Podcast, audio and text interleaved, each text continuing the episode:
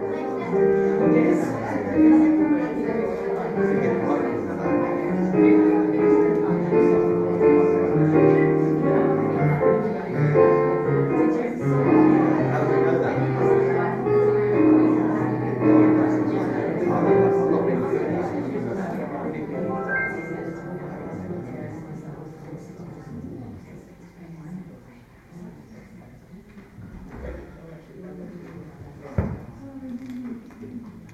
You, Nick. Good morning, everyone. Oh, that's what it feels like to be a teacher. so, I'm Shana, um, and it's an honour to welcome you this morning to our second worship and theme talks, where today we are exploring wider social justice issues. So, welcome everyone, whether you have slept okay or had disrupted sleep. yes, sorry. So, welcome also to Jane and the engagement group online. So, I know some of us have been rushing around this morning as well. So, let us settle ourselves in, focusing on a moment, for a moment, on where we are. In the room with me here, we are in a place where many Unitarians have gathered for many years before us. And for you at home, maybe noticing the space that you have created to be here with us online.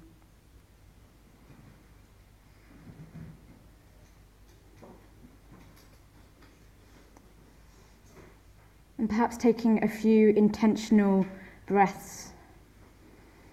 Breathing in, breathing out.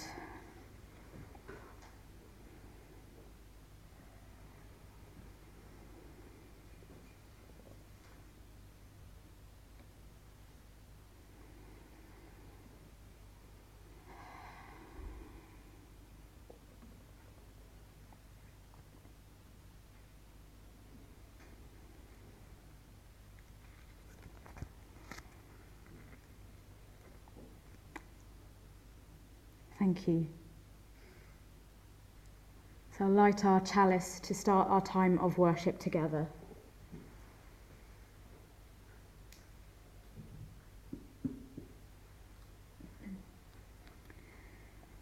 And I light this chalice for the web of life which sustains us, for the sacred circle of life in which we have our being. May this flame remind us to continue to honour our own light, to share that light gracefully with each other and the world, and be a light in the darkness.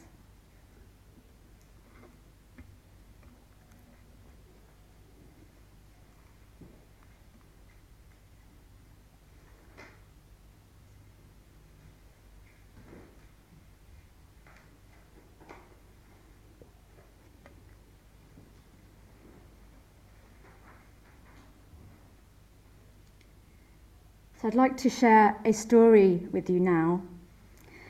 And this is a story about a prince, and I'm going to call him Mario. I don't know if he has a brother.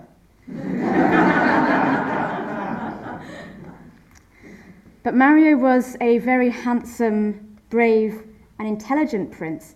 He seemed like the perfect prince. But he was very unfair. It seemed like nobody had ever explained to him the nature of justice. If two people came over to him over some argument, expecting him to resolve the matter, he would usually decide in favour of whichever one seemed most charming or most handsome or whoever had the best looking sword. Tired of this, the prince's father the king, decided to get a wise man to teach his son about justice. My wise friend, please take him away, said the king, and don't bring him back until he's ready to be a just and fair king. So the wise man left with the prince, and they went on a journey by boat. On the boat ride, they suffered a shipwreck and ended up on a desert island. They had no food, and they had no water, and they were the only people there. Molly didn't like that. but the prince was a great hunter, and so for the first few days on the island, he managed to catch some fish. But when the old wise man asked him to share the fish with him, the young prince said no. Then, some days later, when the prince couldn't get any more fish, the wise man was managing to catch birds almost every day. And when the prince asked him, the wise man, to share the birds with him, the wise man said, No, just as the prince had done to him. And the prince got thinner and thinner until finally he burst into tears and begged the wise man to share some of his food with him. And the wise man said, I will share the food with you if you show me you've learnt your lesson. So, having heard what the wise man was trying to teach him, the prince said, Justice consists of sharing what we have equally. The wise man congratulated him and gave him some food. And later that day, the ship was rescued and they returned home. Well, they were on their way home. And on their way home, they came across two tribes by a mountain, and they were arguing about how to share their meat and vegetables out. And one tribe leader asked the prince asked the prince for help. And the prince said, "Oh, that's very easily solved. Just split everything equally." And so the prince had already made good use of what the wise man had taught him. But after saying this, Suddenly there came thousands of cries from the mountainside. Hordes of angry people came to question the prince. We can't share the food equally. There are more of us and less of them, so we will starve. You are trying to kill us. So the prince understood the situation and spent time thinking about this until he said, Don't share the food equally. Instead, share out according to the number of people in each tribe and how much each person eats. The people were very happy with this answer, and they gave the prince garlands and some gold and bid him and the wise man a safe journey home. And as they were walking home, the prince said to the wise man, I've learned something new. It's not fair to give the same to all. The first thing is to share, but you must take people's differing needs into account. And the wise man smiled with satisfaction and said, I think you'll be a fine king. And he embraced the prince. And he was right.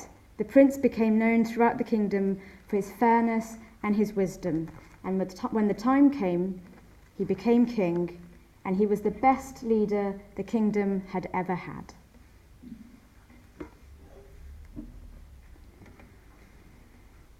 So as the children leave for their activities, I'm going to invite us to sing our first hymn from your purple hymn books, hymn number 195.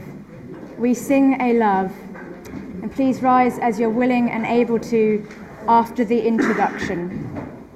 Hymn 195.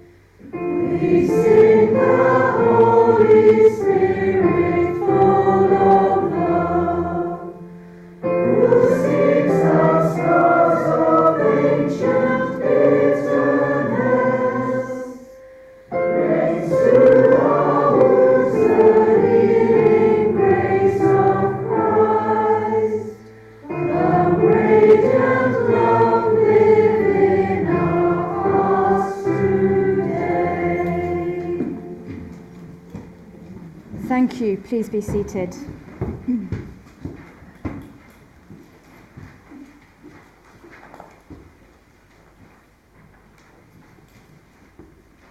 So I invite you to join me now in a time of prayer and reflection.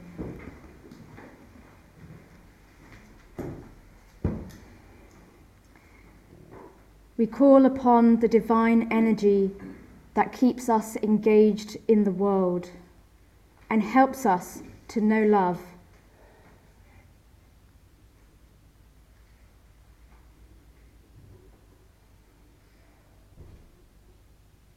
May we honour the place inside of each other in which the entire universe dwells.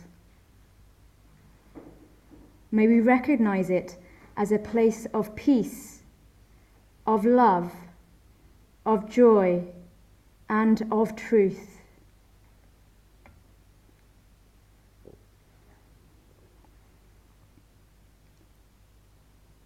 May we know that when each of us is in that place within ourselves, we are one.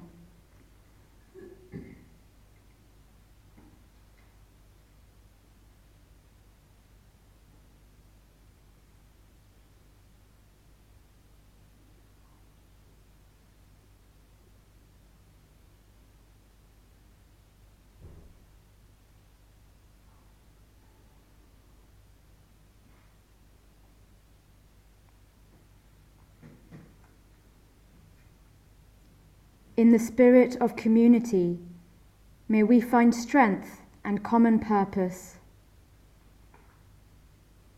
May we remember that we are part of the web of life that makes us one with all humanity, one with all the universe.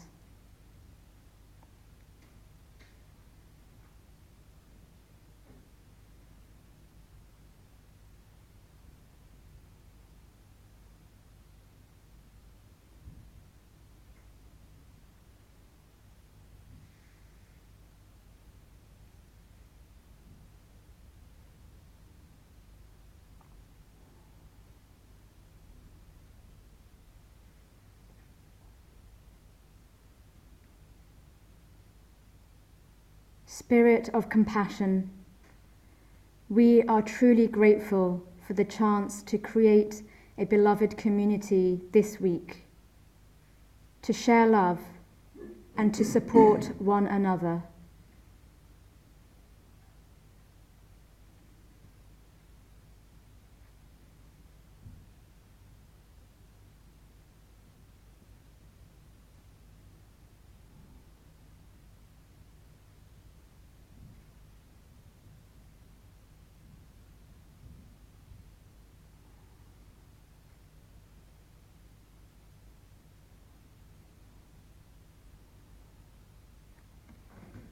In these moments of stillness, we ask for our personal prayers and for our hopes for the world to be made whole.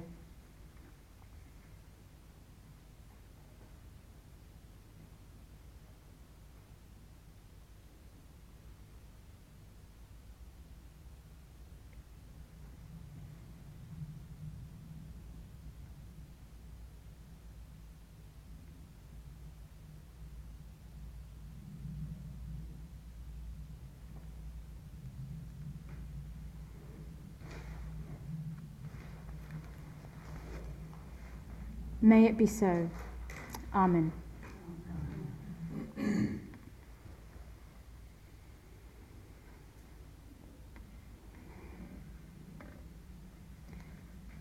In a moment, I'm going to invite Sarah Tinker to share a reading with us by Vietnamese Buddhist monk and peace activist Thich Nhat Hanh. The reading contains content that some people may find upsetting and or traumatizing as it contains themes of sexual violence involving a child. If you wish to step out of the room during the reading or at any point during the service, please do what you need to do, and Michael is available if you need him. So, as Sarah comes up, if you wish to leave, you are very welcome to do so. Thank you, Sarah.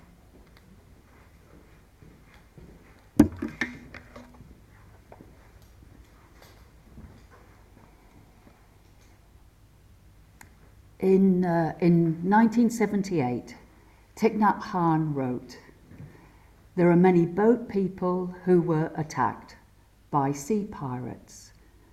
And even though the United Nations and many countries tried to help the government of Thailand prevent that kind of piracy, sea pirates continued to inflict much suffering on the refugees.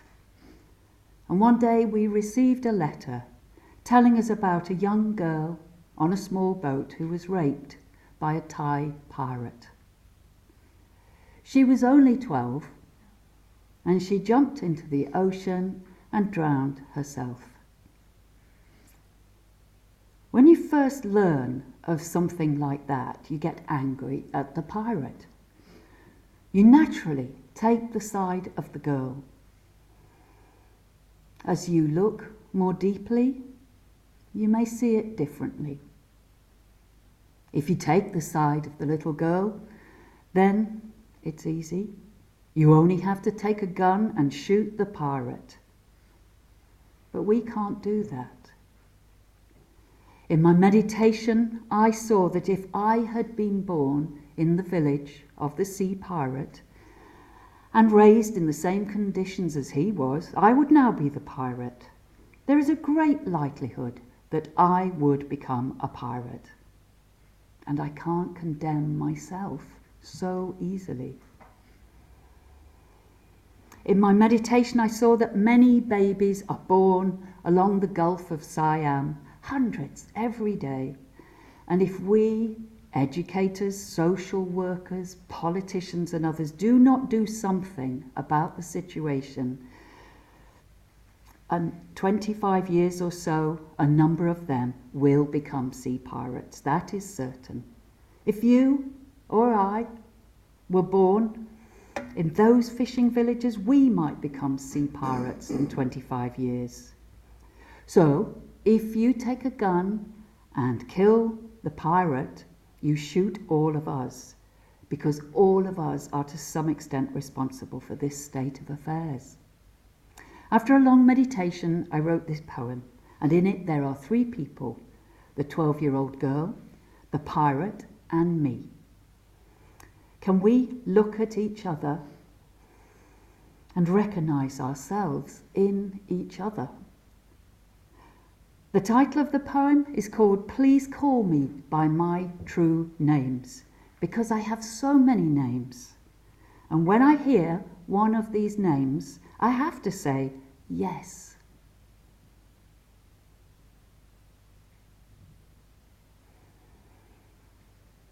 Don't say that I will depart tomorrow. Even today, I am still arriving. Look deeply. Every second I am arriving to be a bud on a spring branch, to be a tiny bird with still fragile wings, learning to sing in my new nest, to be a caterpillar in the heart of a flower, to be a jewel hiding itself in a stone. I still arrive in order to laugh and to cry, to fear and to hope. The rhythm of my heart is the birth and death of all that is alive. I am the Mayflower, metamorphosing on the surface of the river, and I am the bird that swoops down to swallow the Mayflower fly. I am the frog, swimming happily in the clear water of a pond, and I am the grass snake that silently feeds itself on the frog. I am the child in Uganda, all skin and bones my legs as thin as bamboo sticks. And I am the arms merchant selling deadly weapons to Uganda. I am the 12 year old girl, refugee on a small boat, who throws herself into the ocean after being raped by a sea pirate. And I am the pirate, my heart not yet capable of seeing and loving. I am the member of the Politburo with plenty of power in my hands. And I am the man who has to pay his debt of blood to my people, dying slowly in a forced labour camp. My joy is like spring, so warm it makes flowers bloom all over the earth. My pain is like a river of tears, so vast it fills the four oceans. Please call me by my true names, so I can hear all my cries and my laughter at once, so I can see that my joy and my pain are one. Please call me by my true names, so I can wake up, and so the door of my heart can be left open the door of compassion.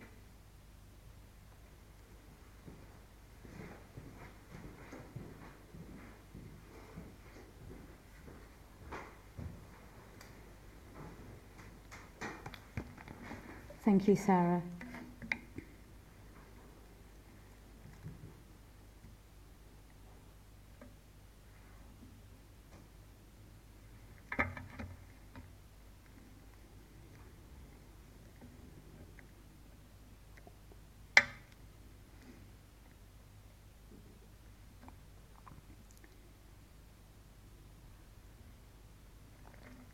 I'd like to invite us to sing again, and this time the words are in your order of service.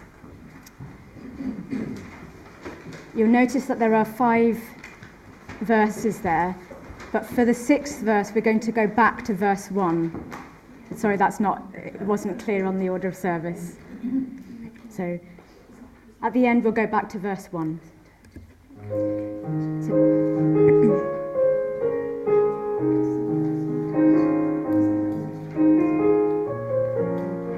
as you're able and willing to.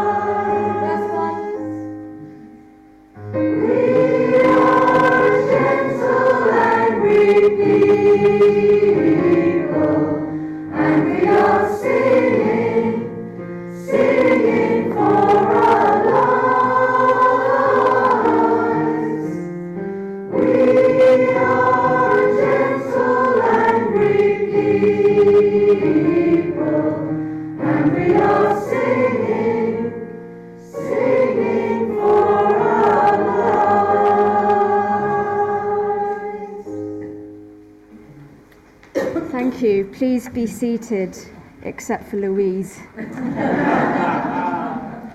so invite Louise now to come and share with us today's theme talk. Thank you, Louise.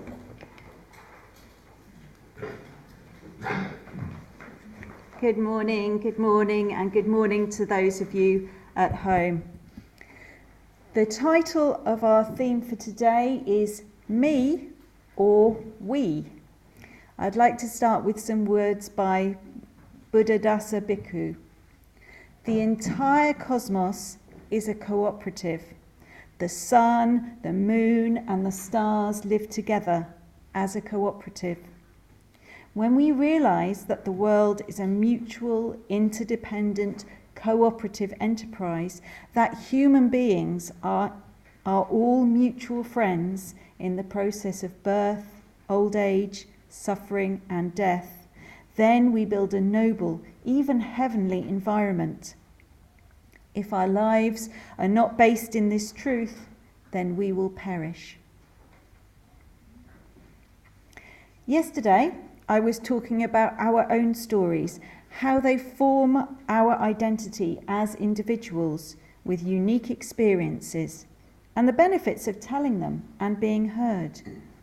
Today I'm going to start to widen things out as our individual stories show how we are entwined with what's going on in the wider world. We can't escape it. We live in it. If we can if we can recognize that, accepting that this is the case opens up our eyes to injustices that we might not have been aware of. The truly authentic relationship takes us into the realm of the political. We are all parts of multiple systems, the ecological systems which make up the whole of life on planet Earth, but also economic systems, organisations, and society. The importance of recognising that we exist in a wider world of systems that impact on us means that we can see that any difficulties that we have are probably not due to personal failings, but to a system that restricts certain groups, an environment that fails to provide opportunities, a society that tells us that some people have less value than others. You will hopefully remember Ngozi Adichie Chimamanda's Dangers of a Single Story that we had yesterday. Brilliant though she is, and I really love her, she was not the first to explore the different stories we tell this way. W.E.B. Du Bois was an American sociologist, historian, civil rights activist, pan Africanist, author, poet, researcher, and editor. Sounds like a very busy man, and the first African American to be awarded a PhD at Harvard. Taiwo, Taiwo Afuape and Gillian Hughes explained that he, and later Foucault, they explain it like this they understood dominant knowledges as stories or discourses, the spoken, written, or behavioral expectations shared within a social cultural group that are dominant because they are accepted as truth, not questioned, and are maintained by social structures. Subjugated knowledges, stories, or discourses are those which are ignored or dismissed such as the experiences or views or values of those who are marginalized. Du Bois argued that we are ever confined by our social, cultural, and historical position in the world, but potentially emancipated by our appreciation of the ways in which we are oppressed.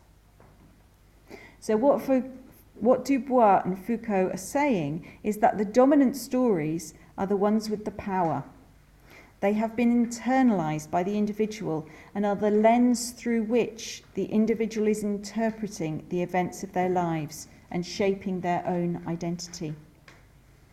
This means that not only do we sometimes tell or believe a single story, these stories are also often the stories of those in power, thin stories that oppress us. So Taiwo Afuape and Gillian Hughes are proponents of liberation psychology. When I discovered liberation psychology, it blew my mind. It's the complete opposite to a culture that sometimes tells us that if we meditate more, if we do our gratitude diaries, if we volunteer, if we exercise enough, we will be able to fix our anxiety, our depression that it's uh, our well being is totally within our own power, when of course we know that it's not. It's the liberation psychology is the exact opposite of the poisonous ideology that tells us that we are poor because we are not thrifty enough, we are not organized enough. Liberation psychology seeks to understand the person within their socio political, cultural, and historical concept, context. Sorry, there's a lot of really long words in this, so I'm not being snobby about it. If you, I, apologies, apologies. I'm going to go through it a few times, and hopefully you'll just get the feel. And honestly, if you don't get it, it's fine. That would be my fault, not yours. So, liberation psychology seeks to understand the person within their socio political, cultural, and historical context. Therefore, distress is understood not solely as a problem of them as an individual, but in the context of an unjust environment that psychologizes and individualizes distress. The negative dominant social narrative and oppressions are often internalized. So, naming those injustices, along with telling stories of resistance, promotes well being. A system of oppression, discrimination, exclusion, deprivation, stress, poverty leads to internalized depression, with resultant feelings of hopelessness, helplessness, anger, shame, a sense of inferiority and vulnerability to psychological distress and addiction. People can feel that their struggles are a result of personal failure. This has two consequences. Firstly, that if they are due to a personal failure, then they are difficult to fix. And secondly, that failure in itself has become part of their identity. So, naming and thus externalizing the oppression and the negative narrative in itself promotes well being. The story of injustice and acts of strength and resilience can be uncovered and reinforced. And those who have been oppressed gain a sense of urgency to take action. So, taking problems out of the realm of personal failure empowers people. Imagine being a young refugee in the UK. Life is very hard because the asylum system is grindingly depressing, and education and social care and housing are inadequate. You feel hopeless.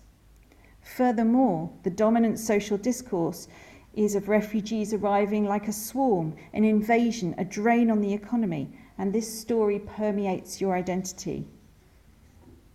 You come to feel that you are a rubbish person. But this can all change if you are given support to see your strengths. If you can see that the system is unfair, then this takes away your sense of personal failure. And if you can recognize that the social discourse is just a story told to help politicians, not the truth, then this will take the power out of the story and allow space for your own individual, authentic story.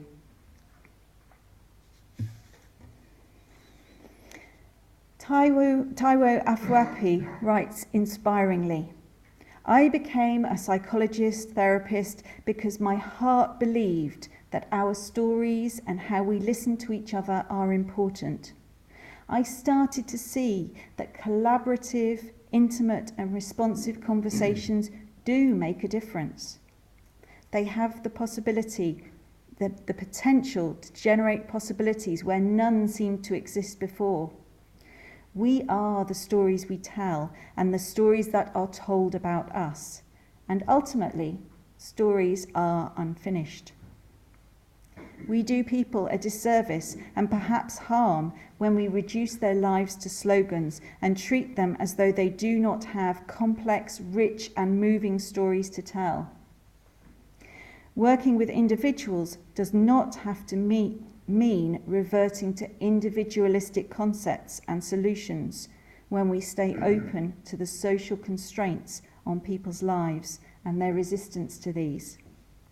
I continue to be shaped by these conversations and the people I am privileged to meet, looking out for gems and finding them, becoming more committed to equality, creativity, and humanity. That was Taiwo Afuape. For liberation psychology, the personal is political. Much as we would like to keep politics out of things, or some people would like to keep politics out of things, Perhaps, perhaps we are worried that getting into politics will lead to conflict. Um, perhaps we feel that the whole political system is broken and even irrelevant. Politics shapes everything. The COVID crisis really highlighted this as the decisions of politicians shaped our lives directly and instantly. But austerity, the state of the planet, the stories we tell about oppressed peoples are all driven by politics. We may feel that our interpersonal relationships, our church groups, should be outside the political, political discourse. I understand this wish, but if we don't recognise the influence of politics on people's lives, what are we saying to those around us?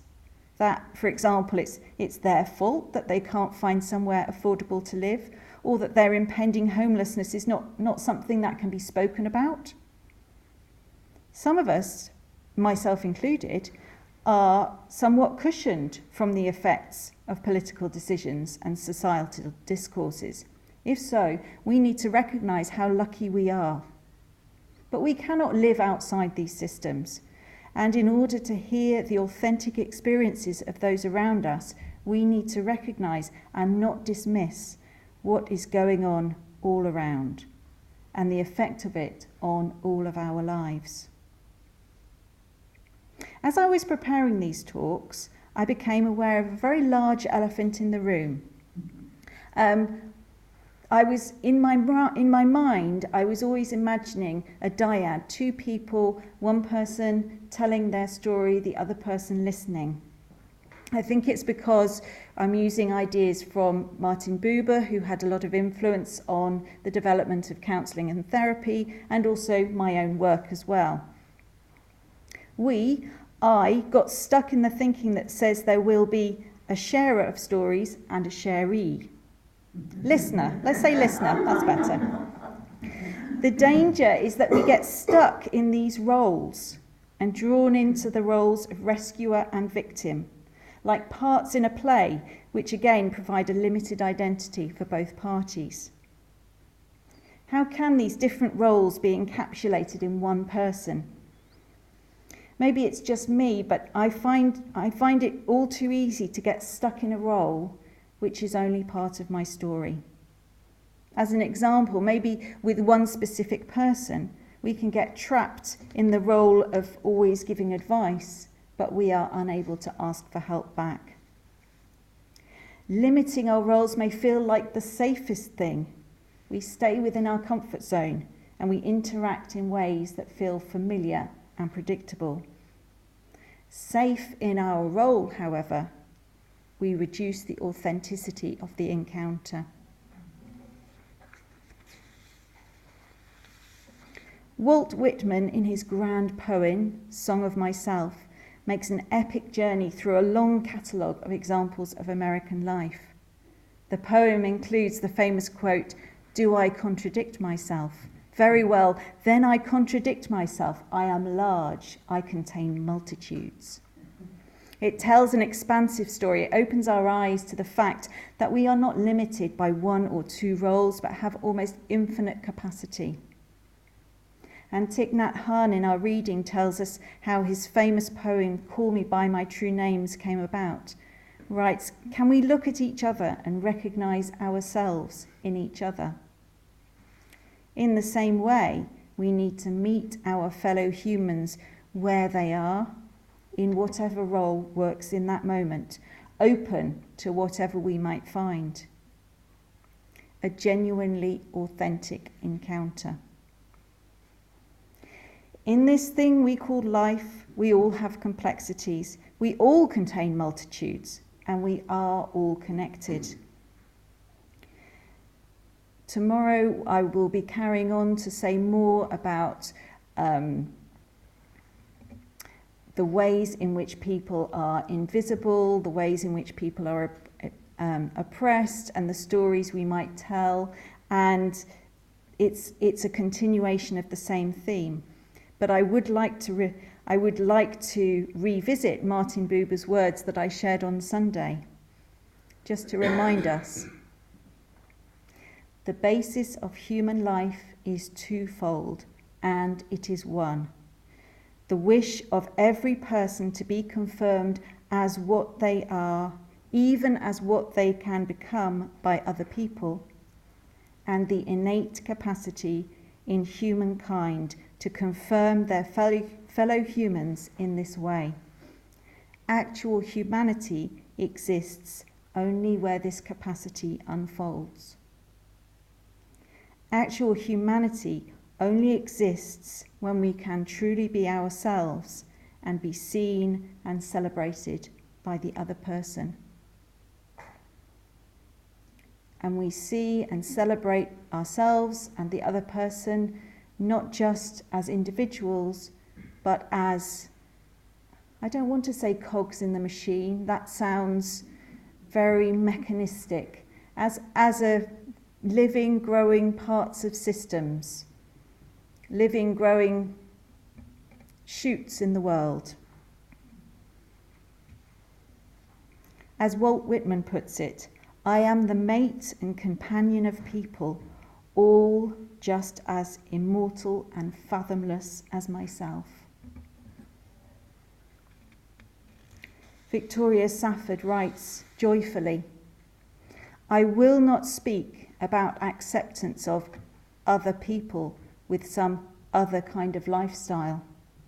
I can only look in laughing wonder at human life in all its incarnations I can taste only in passing the breath of the Spirit of life on my mouth and understand our common longing to breathe in deep, deep gulps of it. I cannot think of being anyone else's ally, even, because even that implies some degree of separation, some degree of safety for some of us, not all. We are allied with no one and with nothing but love, the larger love transcending all our understanding, within which all the different, differing, gorgeously various, variant, beautifully deviant aspects of ourselves are bound in elegant unity. I like that last sentence, so I'm going to repeat it again.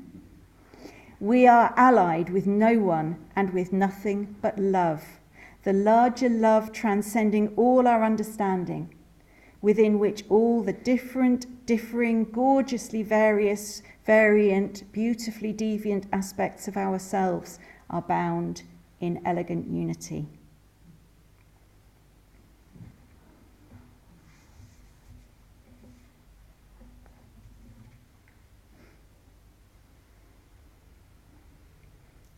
And as before, I invite you now for prayerful reflection on what today's discussion of me or we, us as individuals existing within systems, may have brought up for you.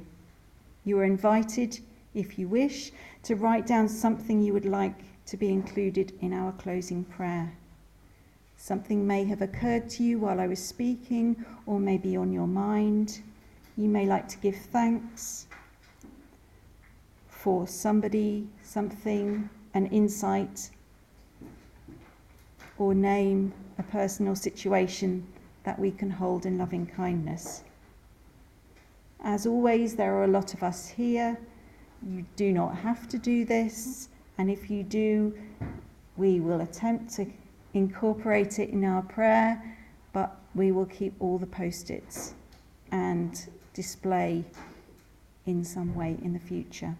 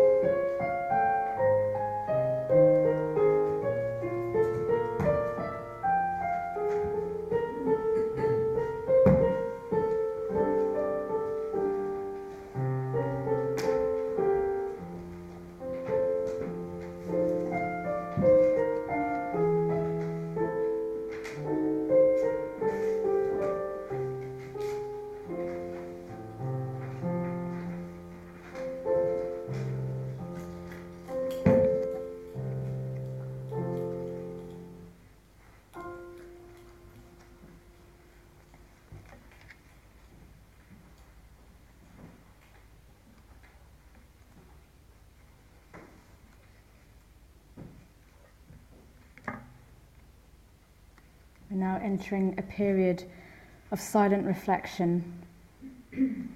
If you are still writing, you are welcome to bring up your post it note to the bowl. If anyone can't come up to the bowl and needs me to come and get their post it, please raise your hand.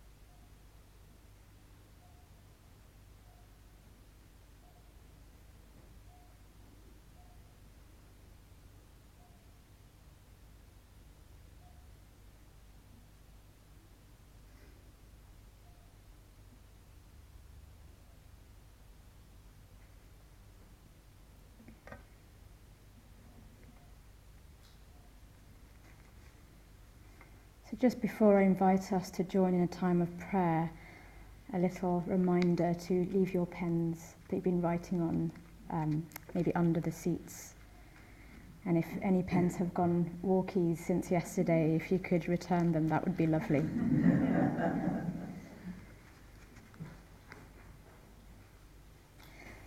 so let us join together in a time of prayer.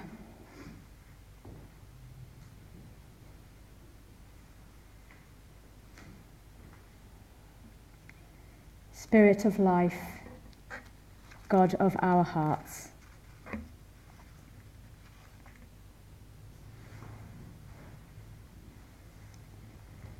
We pray to celebrate ourselves as individuals and as part of all people on earth. We pray for me and we pray for we.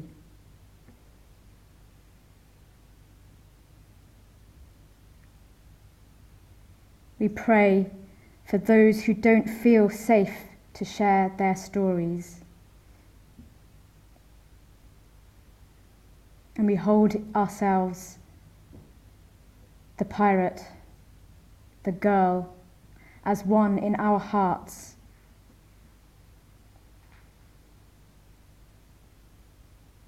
May we be blessed with self compassion and forgiveness that flows out to one another.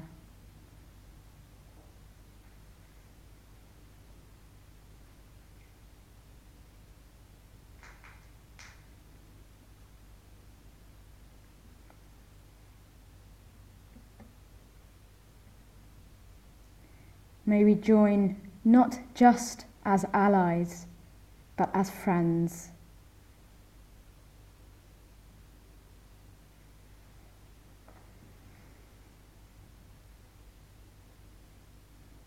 In friendship and togetherness, we can face the issues as one.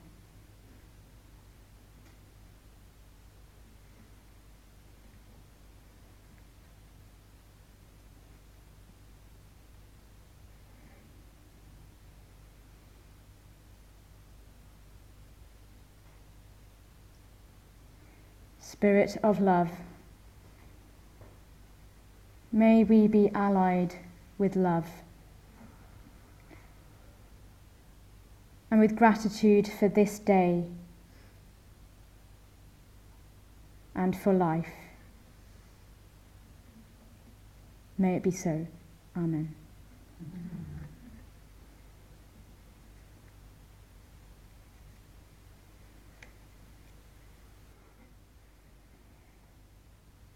So, we're coming to a close of our morning worship today, and we invite you to sing one last time, this time from your green books, hymn number 204 We Shall Overcome. So, please rise as you are able and willing to after the introduction. Hymn 204 We Shall Overcome. And feel free to move and dance and clap if you like. Thank you.